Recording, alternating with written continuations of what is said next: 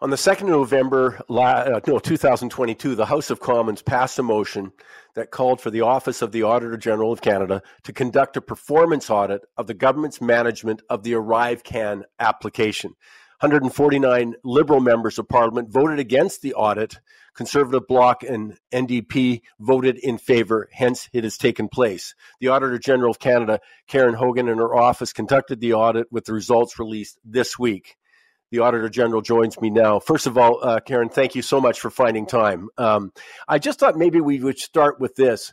Uh, just bring everybody up to speed. What does the Office of the Auditor General do?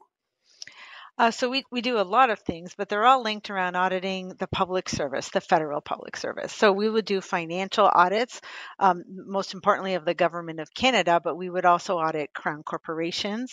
Um, and so that's how the audit, was, the, audit, the office, excuse me, was created for that, was actually to audit the accounts of Canada.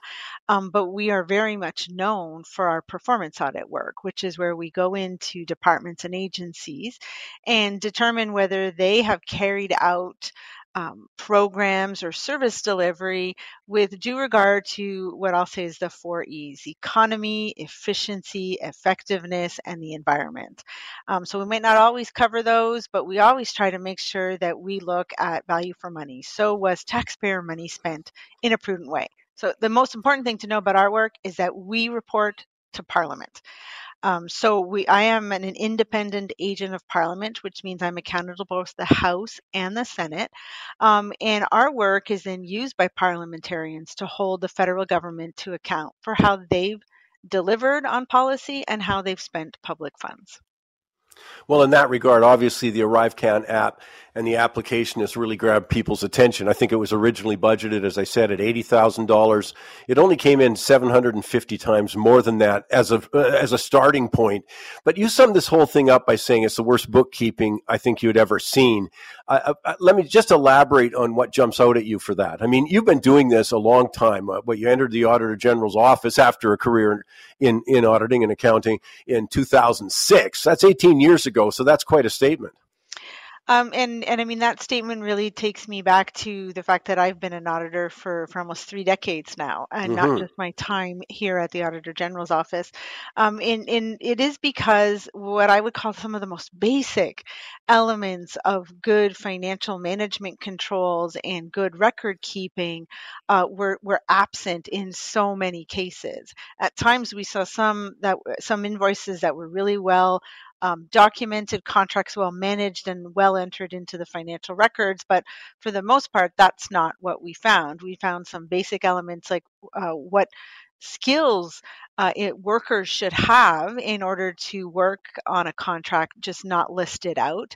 And then invoices were missing basic elements such that we couldn't determine whether um, the, the, the fees that had been charged related to the ArriveCAN application or another I T project that was on the way um, at the Canada Border Services Agency. And, and that basic uh, information should be there. Uh, let's start with what you estimate the cost of this was. As I say, originally budgeted at eighty thousand, came in, you know, I, I can't even do the math anymore. But uh, okay, so as a taxpayer, how much did this overall thing cost? So we estimated that the ArriveCAN application cost fifty-nine point five million dollars. And, and it is an estimate, uh, and because of the really poor financial records that we had. It could be less. It, it could be a little more. And I guess what I would caution is comparing it to the eighty thousand.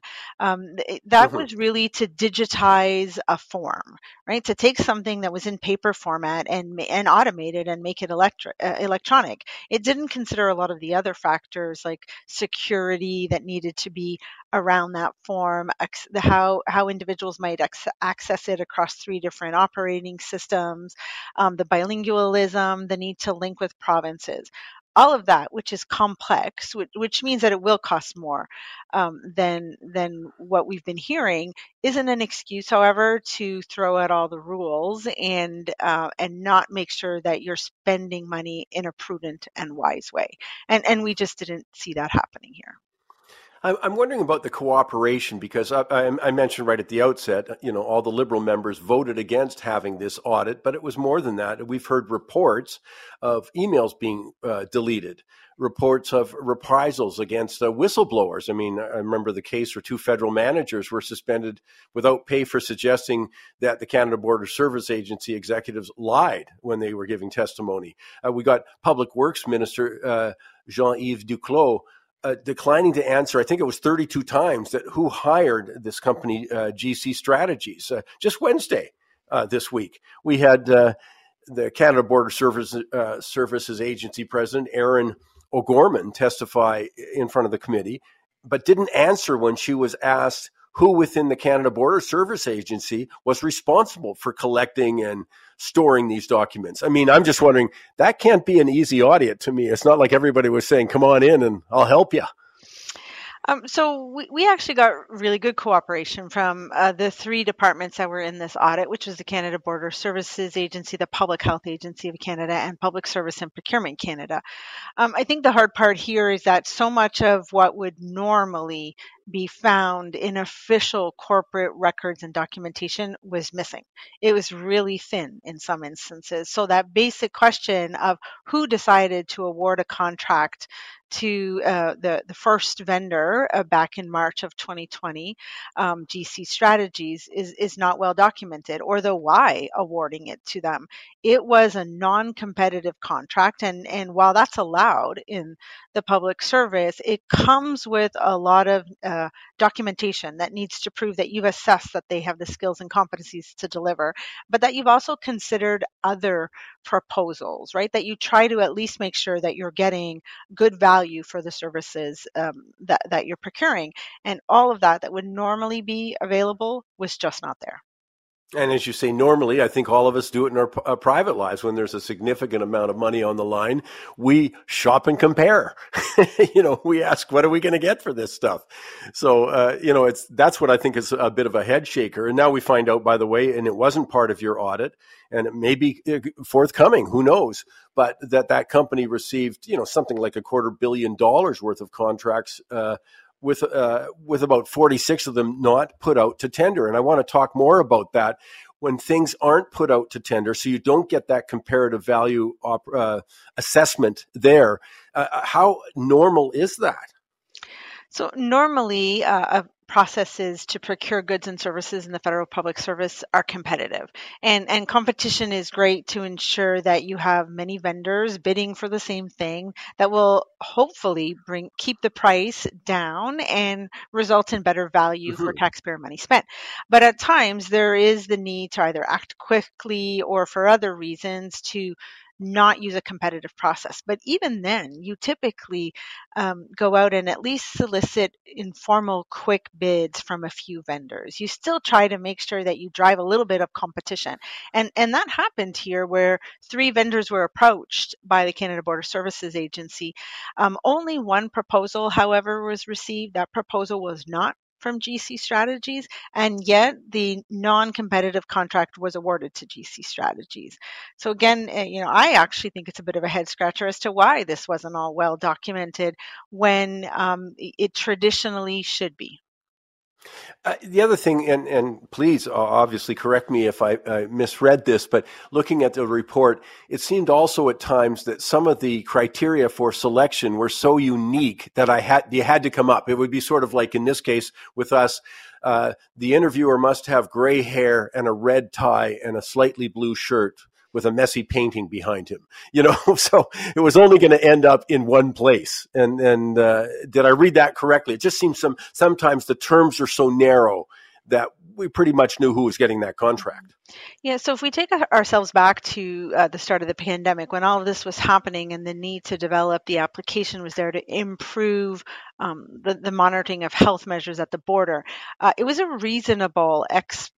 expectation to do a non-competitive contract and to reach out to a third party to help, because both the Canada Border Services Agency and the Public Health Agency of Canada um, had assessed that they didn't have the skills and, more importantly, the capacity at that time to do this. Um, so it was good to see that after uh, a non-competitive contract, Canada Border Services Agency was moving to a competitive contract. Um, mm-hmm. But what we found here is that the agency allowed the vendor to be involved in setting some of the selection criteria, and it was very narrow and restrictive, that it likely limited competition. And in the end, G C Strategies was the only uh, vendor to respond to the competitive bid, and hence were then given the competitive contract um, later on. And that kind of involvement from a third party in setting selection criteria should just not happen. And that's why we issued a recommendation to the Canada Border Services Agency to ensure that that does not happen going forward. Well, obviously, as you just mentioned, the pandemic was a difficult time, and you know the public service was, at, you know, they, they got to act right away, and that, or that was their instructions. But does that excuse the fact that you, as you said earlier, and we're talking some basic or fundamental policies that have been there, you know, established for ages about, you know, rules or controls in, in awarding contracts or managing the project, that kind of stuff. It, I mean, does that excuse that? We're talking really the basics. Mm-hmm. So uh, again, uh, I feel like I'm doing this a lot. I'm taking us back to a time that most of us probably don't want to remember, which was the start of the pandemic, where things were, I mean, so uncertain, and there was just so much going on, and it was constantly evolving. And at that period of time, the Secretary of the Treasury Board um, provided uh, a letter to the public service saying, in order to support Canadians, we need the federal public service to be quick and agile and responsive. And so they were given permission to relax some of the rules or to avoid some of the, the hoops that normally they would jump uh-huh. through. But it was very clear that the public service needed to still be able to document its critical decisions and demonstrate um, due diligence and, more importantly, accountability to Canadians for money that was spent. Um, so in my view, the fact that these basic things were missed here um, is, you know, the pandemic can't be used as an excuse. An emergency isn't a reason, as I said before, to throw all the rules out the window. It's a reason to just make sure that along the way you document bits and pieces here and there, um, because you, you might get overwhelmed and it might be just too much as things move along. Um, and, and just that documentation or demonstration uh, of uh, good accountability and transparency didn't happen here.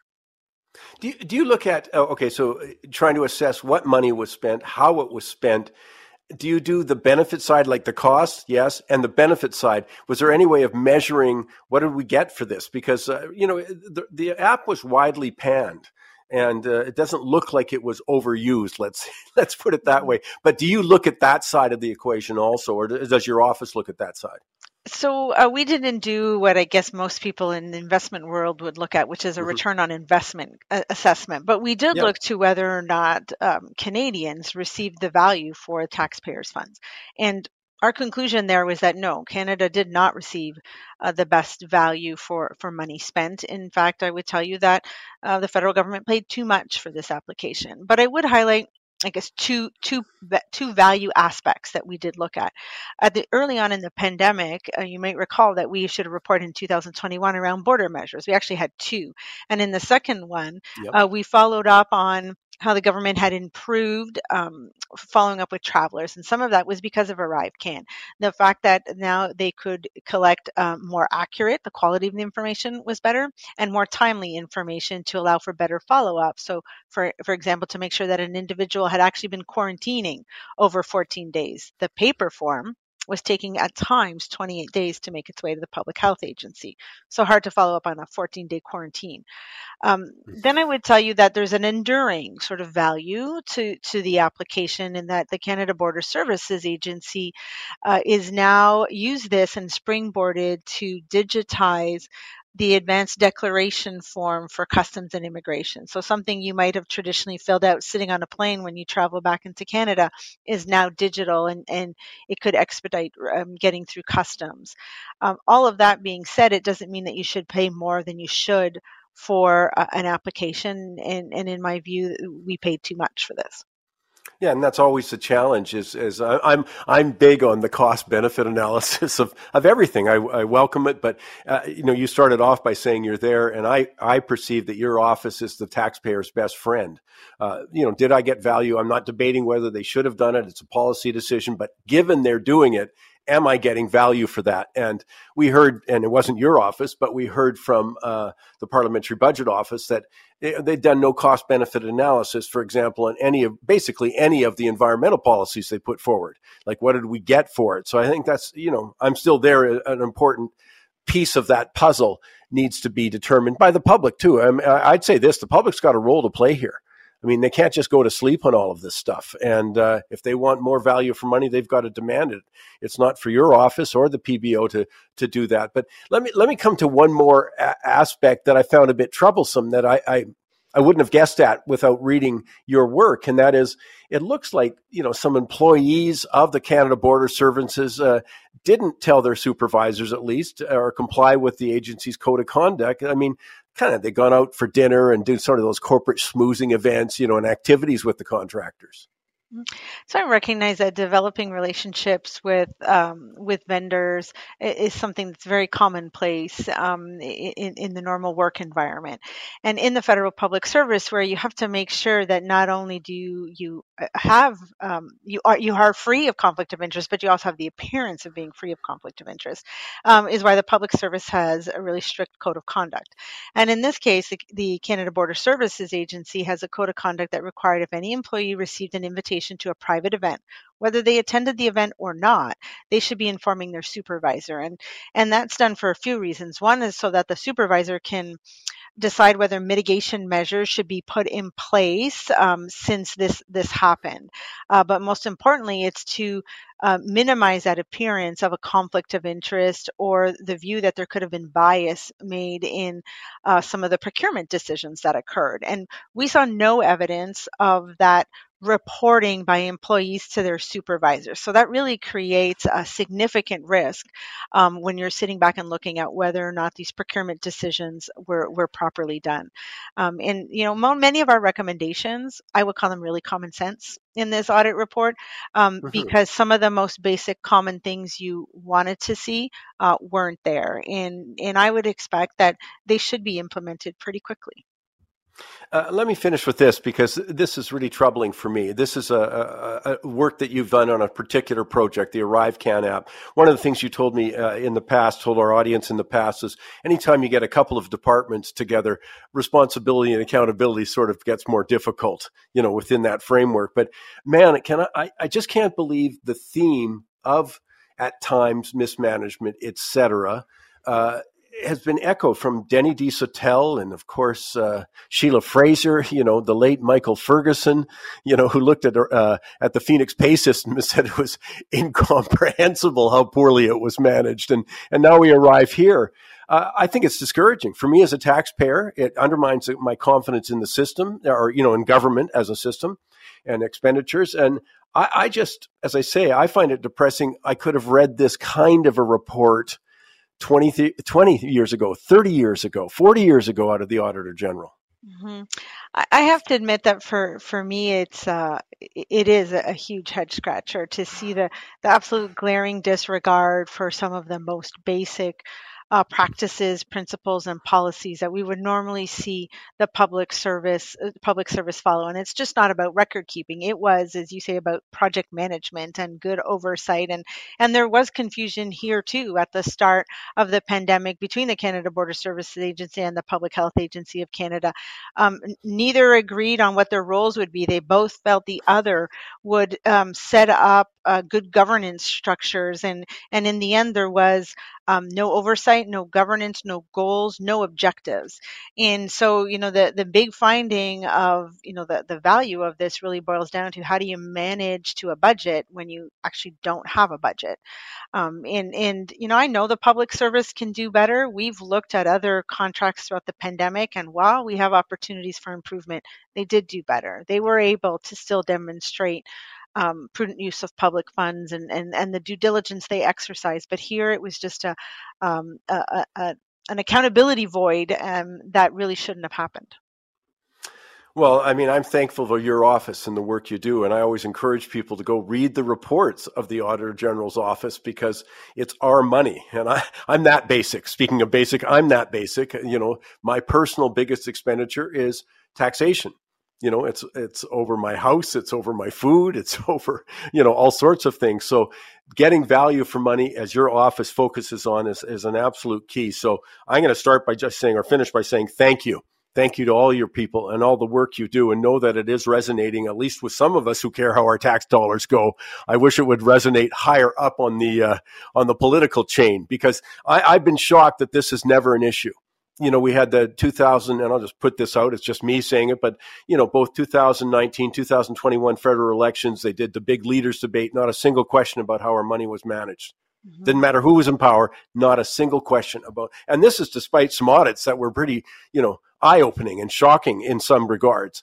Still not a question. So we'll remain to be seen what the public does to it, but I know what you guys have done is first-class work. So thank you. Oh, well, thank you very much. And I think that that's one of the good things about um, the federal public service in Canada, is that uh, transparency and accountability, even when things are done wrong, are, are taken seriously. And, and that's a role that we get to play, is to try and support that ac- accountability and transparency. And, and I do hope that folks go read our audit reports. We're trying really hard at making them Um, shorter, easier to digest, with some visuals, and and and hopefully, um, uh, you know, folks will think it's a good read.